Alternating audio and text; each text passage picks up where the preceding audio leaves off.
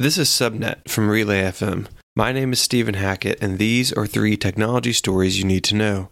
MoviePass was unavailable this weekend after running out of money. The company made an emergency loan of $5 million to get the service back online. The outage comes after months of bad news about the ticketing service, including its stock plunging after a report in May that the company was, as you guessed it, nearly out of funds.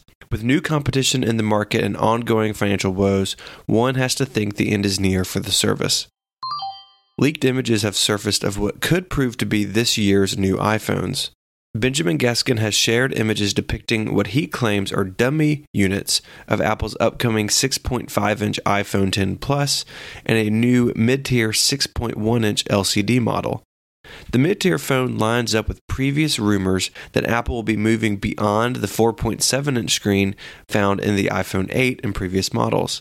Both the iPhone 10 and 10 Plus are expected to use an OLED display and be more expensive than the new LCD phone, despite all models coming with minimal bezels and Face ID. Not to be outdone, the Pixel XL3 may have also appeared in leaked images this weekend. The image shows the larger of Google's two phones having a white glass back and small bezels around front, complete with a notch housing the camera and earpiece. For additional coverage of these stories and many more, search for Relay FM in your podcast player.